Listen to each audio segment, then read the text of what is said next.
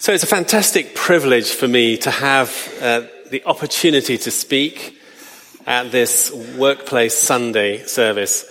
On your sheet, you'll find a handout with a lot of Bible verses and other material. And if your eyesight is really good, you might be able to find that helpful. Apparently there are some copies with larger print at the back. But for now, I'd like to introduce the topic, and then we're going to look at our reading in 1 Corinthians 15. So the question is, how do we know that the work we do for Christ is not in vain?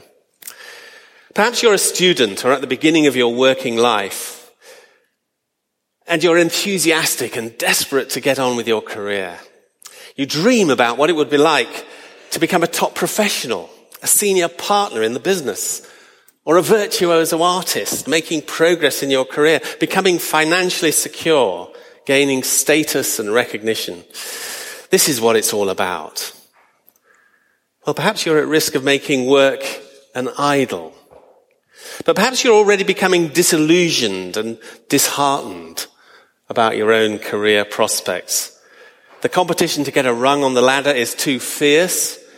You've had a load of rejections. You can't even get a job interview. You're already starting to think that you may have missed the boat. You're never going to find a worthwhile job. Or maybe you're killing yourself, working ridiculous hours in a job that seems meaningless and futile. You're a tiny cog in a massive corporate machine that doesn't seem to be doing anything really worthwhile. It's all about making money or pointless bureaucracy or office politics. Or perhaps you're a lowly volunteer. Or your main work is caring for children or elderly relatives. It's a 24-hour-a-day slog, and it's unseen, unrecognized, unvalued, and you're wondering how long you can carry on.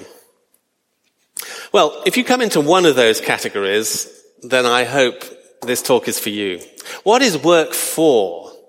And how can we keep going when it seems as though it's pointless, it's futile? It's a waste of time. I just want to tell you a bit about my own work story. When I was 19, I had a spiritual crisis, and after that came a strong conviction that God was calling me to give up physics that I was studying and train to become a doctor. And I went to medical school with a rather naive enthusiasm and optimism. It was going to be so amazing, caring for people, saving lives, being a hero. But actually the reality turned out to be rather different. Over those years of endless hours of work, sleepless nights, watching people suffer, holding dying babies in my arms and weeping at the human tragedy, at the pointless loss of life, my naive idealism was gradually crushed. And you know, that's something that's a real risk for all experienced health professionals and medics, is that we become cynical, we become world-weary, we suffer from compassion fatigue and burnout. And that's what happened to me. And as some of you know, after many years of intense pressure and exhaustion at work, I had a major psychiatric breakdown and I was admitted to a locked psychiatric ward.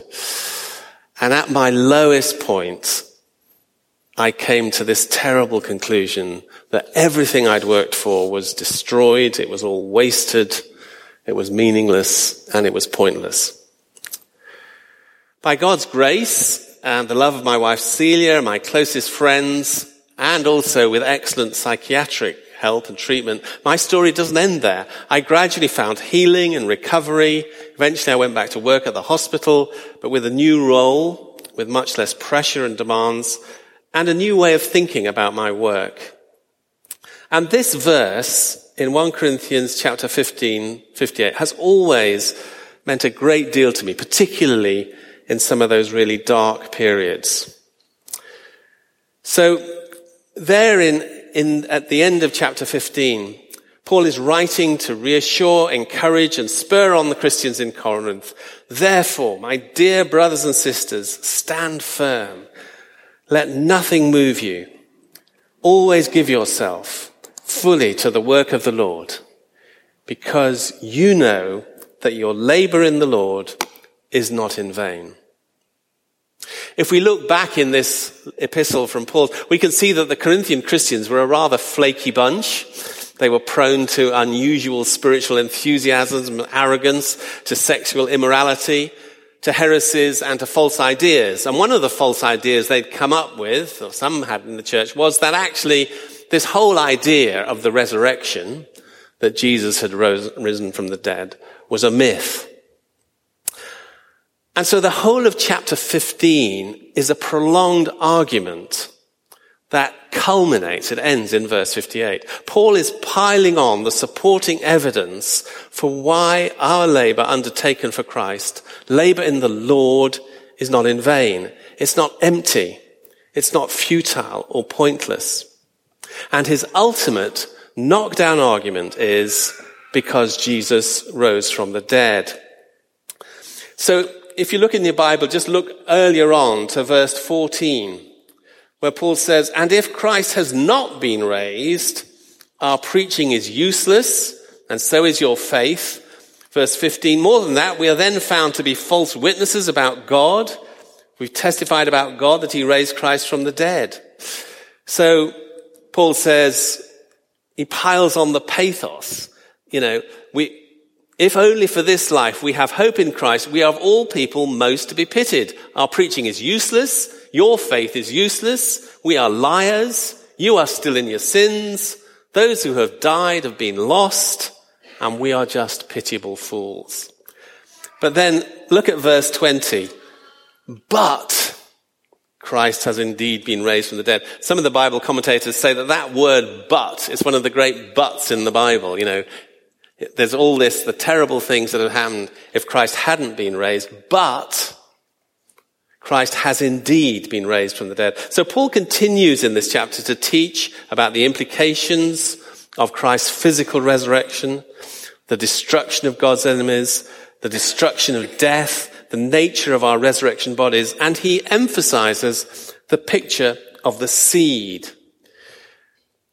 Look at verse 42.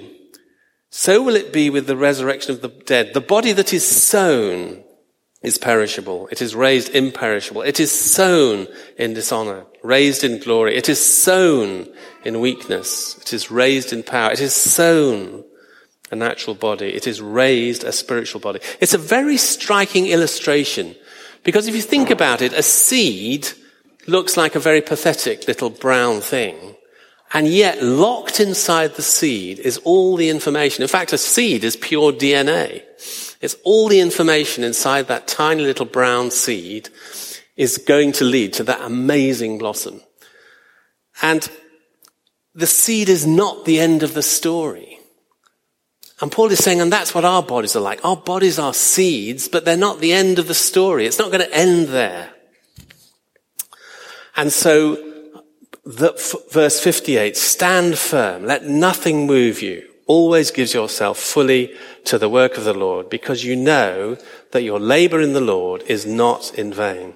But why? Why does the resurrection of Jesus, a single historical event that happened in Palestine 2,000 years ago, why does that mean that what you and I are devoting our lives to here and now, in central London in 2022, that it's not a waste of time? It's not futile. It's not empty. It's not in vain. Why does the resurrection matter that much, Paul? And to really answer that question, you have to look at the entire story, the grand narrative of the Bible and of the Christian faith. And these are the words of Leslie Newbigin, who was a great missionary statesman for the gospel. "You have to indwell the story of the Bible as the true story of the whole world." In other words, you have to read your own story into the story of the Bible. The grand narrative of the Bible is a story, and it has a beginning, a middle, and an end. And the full meaning of the story is only revealed in the last pages. And that's true of many novels we read. It's true of whodunits. Think of an Agatha Christie. It's often not until that final pages, the final denouement, and you say, oh, that's why it happened. Oh, that's what was going on then. The meaning of the entire story is revealed at the end, and it's exactly the same in the grand narrative of the Bible. It only really makes sense when we get to those final pages. And Martin Luther says we have to read the Bible forwards, but we can only understand it backwards. It's only by understanding the end that we understand the entire story. But this great story is not only the great drama of the Bible, it's also the great drama of the cosmos, whether most people recognize it or not. No human being invented or dreamed up this drama. It started before the Big Bang, before the foundation of the world, and it will go on forever into the future eternity, into the ages of the ages. And we, you and I, are called to be bit players in this great drama. That's the extraordinary reality. You and I have been written into this drama. And the ultimate question for each of us is whether we are going to play the bit part we've been given. The great drama will go on whether you play your part or not. But if you choose to go your own way, you will lose out. So on that handout, I've tried to give you a very short outline of the great story of the Bible, especially as it relates to work, the labor of our hands. I know that many of you are also studying the great story in your home groups. And the outline I've produced fits pretty closely with the outline you're studying in the home groups. And the headlines, the key points, the key acts within the great drama are these. It starts with creation, then fall, then the story about Israel, and then the intervention, the incarnation and the person of Christ, the church, and then the final consummation, the drawing together of everything. And this evening, I'm just going to point out a few of the key points in the drama, in the hope that some of you will be stimulated to work through that handout later on. I'm going to move fast, so hang on. And if there are questions and issues that arise in your mind as we're going through it, please use the Slido, and there's a chance for Q&A later. And remember the question we're asking, why does our work, the toil, the labor of our lives, why does it matter? How does what I do as a tiny, pathetic, limited, flawed, and broken bit player, how can it possibly fit into the great story, the grand drama of the cosmos? And it all starts with creation. And immediately we see that God himself is a worker. He's not a kind of Platonic God in eternal mystical contemplation of the infinite verities. No, the God of the Bible is intimately engaged in the work of creation and in continuing providential care over his creation.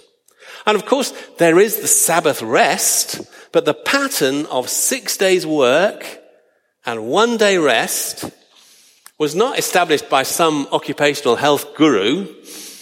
It was established by the working pattern of the Almighty God.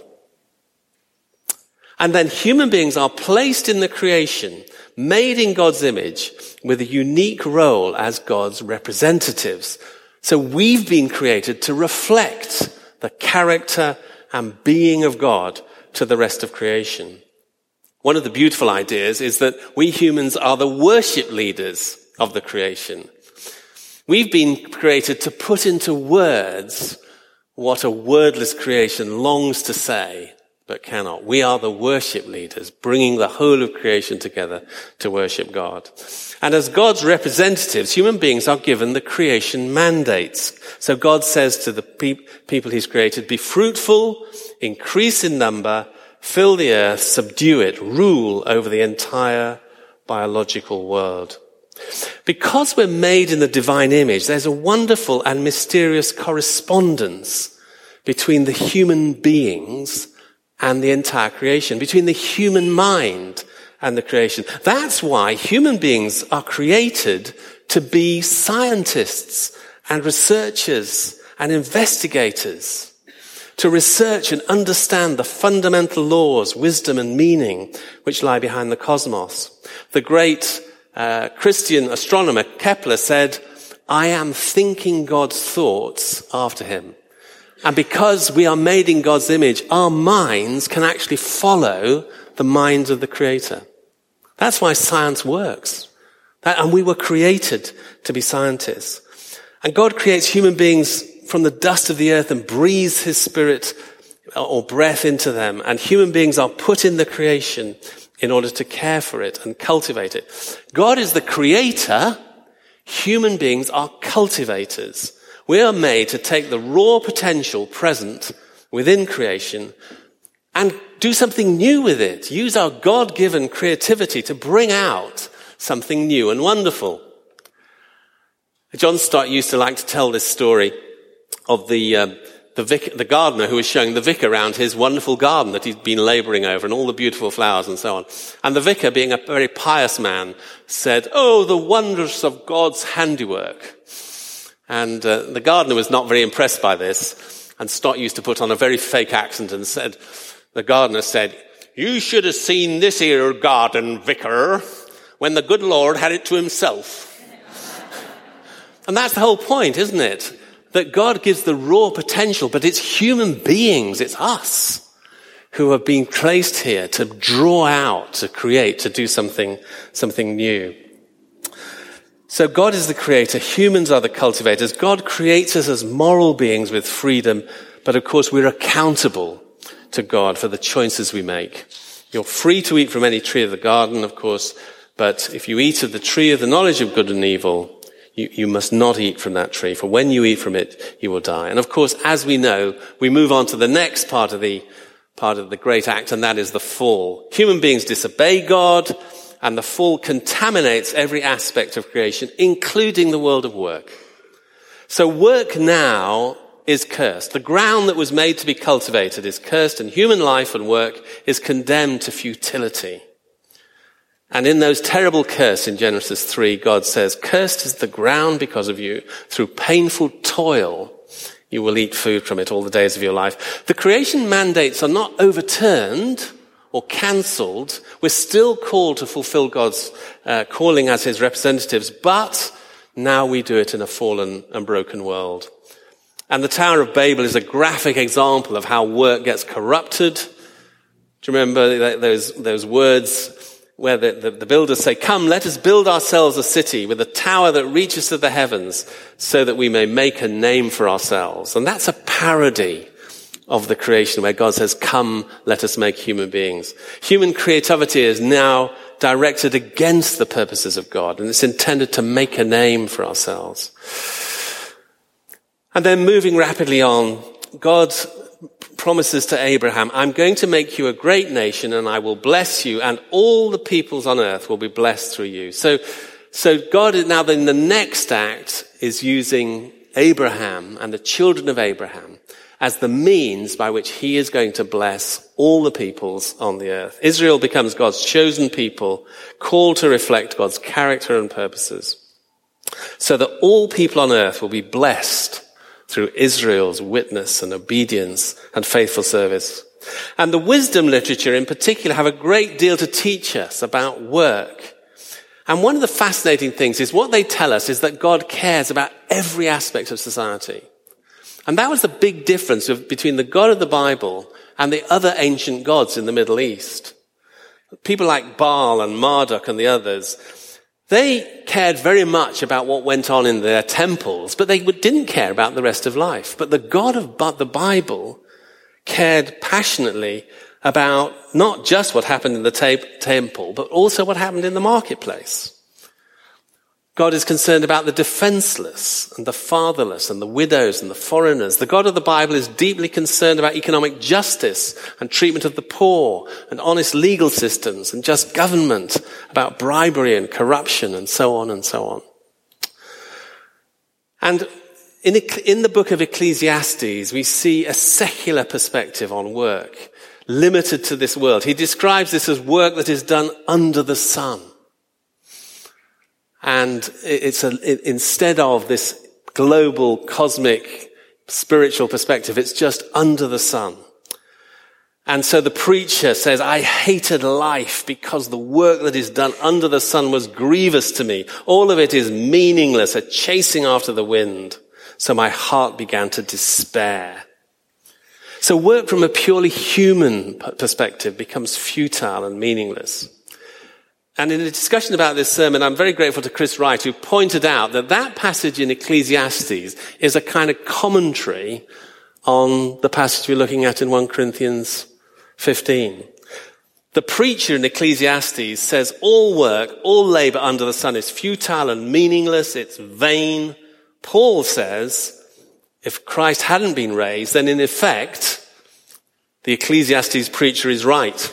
Your faith is vain. But if Christ has been raised, then work is no longer under the sun. No, it's work to the Lord. Work in the Lord. And because it is in the Lord, it is not in vain. And so we get the person of Christ, the next big act. God himself takes on human form. In the New Testament, Jesus is revealed as the one who holds creation together. Christ himself is the hidden key that unlocks the mystery of the universe. And in John chapter 1, the Logos is revealed as the one through whom the whole world was created and as the light that illuminates every person. But then shockingly, the divine Logos, the Word, becomes flesh, comes into this world, and he tabernacles amongst us. And God takes up the very dust of the ground into his own being. The Creator works as a carpenter. We tend to sort of glide over that bit, don't we? But actually, you know, if you stop and think about it, that's profoundly significant. Jesus, God in human form, worked as a carpenter. He was taking the raw material of wood and creating something unique and wonderful. And in his miracles, he starts to fulfill Isaiah's kingdom promises, healing the sick, feeding the hungry. Jesus dies on the cross and is raised again, and the four gospel writers are all adamant. The grave is empty. The body of the risen Jesus has taken up the physical molecules of his old body and brought them into a new resurrection form. And then he commissions his astonished disciples, and you know the Great Commission, Matthew chapter 28, go into the world and make disciples. But people often forget the other Great Commission, which is in John chapter 20, where Jesus says to his astonished disciples, as the Father has sent me, I am sending you. And this is where the idea of incarnational mission comes from. Because Jesus has commissioned us, we are sent out to reach out into a fallen world in the way that Jesus did, living lives of creativity, of witness, of service, of care, of sacrificial love, living out the good news in words and deeds. And so now we come back after that lightning dash through Bible history. We come back to 1 Corinthians 15. The resurrection of Jesus represents both the foundation and the irrefutable evidence of the new creation. When Christ is raised as a physical, touchable, recognizable human being, God proclaims his vote of confidence in the original creation order. God is going to make a new world, but it's going to be built out of the old. It's all part of the drama. It's all what it's been intended all along. Jesus' resurrection body is the first glimpse of the new creation, the first fruits of the harvest. And the new creation is going to be the ultimate fulfillment and consummation of the old, and redeemed humanity is central in the story. And at the end of the book of Revelation, right at the end of the narrative, we get John's vision. The new Jerusalem is not situated in the heavenly places, but it descends to the new earth to become the center of the new creation. The new redeemed cosmos is going to become, in one sense, a new temple. The Lamb is at the center, and just as the glory of God fills Solomon's temple, so the glory of God is going to fill the entire cosmos. As the prophet Habakkuk said, the earth will be filled with the knowledge and the glory of the Lord as the waters cover the sea. And in the new creation, the nations of the earth will walk by the light radiating out from the New Jerusalem. And the passage says that the glory and the honor of the pagan nations will be brought into the city. Although we can only speculate, it seems that in some sense, all the most wonderful examples of human creativity, ingenuity, compassion, and care that has ever been in human history is going to be brought into the New Jerusalem. But nothing impure or evil will ever enter it. So let's come back to our verse. Therefore, says Paul, in the light of the resurrection of Christ, and all that it means within the great story, the great drama of the universe, stand firm. Let nothing move you. Don't allow yourself to be shaken, to be disturbed. Be wholehearted, be fully committed, because you know that your toil, the literal meaning in the Greek is your back-breaking labor in the Lord, in Christ, within the great story of the cosmos, it's not in vain. So Paul seems to be pointing to this great polarity. If Christ did not rise from the dead, we're living in vain. Bible preaching is useless. Your faith is useless. The apostles are liars. You are still in your sins.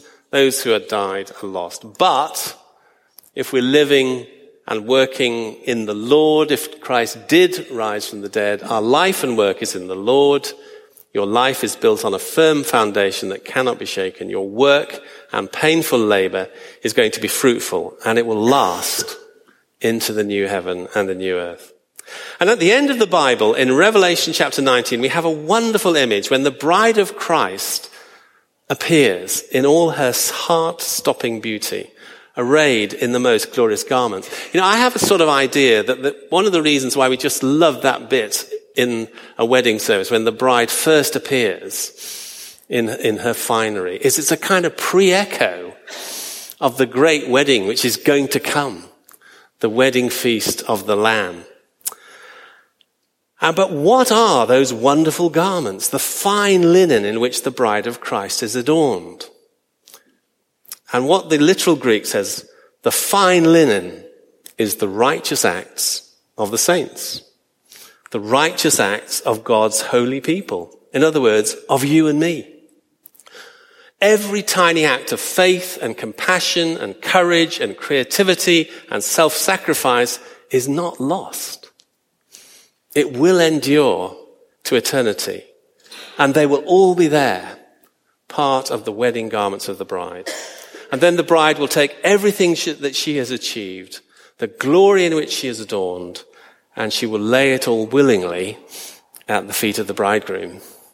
Because in the end, it's all about him. So how about you? How are you going to go back to work on Monday morning? Are you going to view your work like the Ecclesiastes preacher as being under the sun, meaningless, futile, empty, pointless? Or are you going to go back to work in the Lord? To love and care and create and organize and study and research and witness for Christ. I'll close with these words. Hope is to hear the melody of the future. Faith is to dance to that melody in the present. Let's have a moment of silence as we close.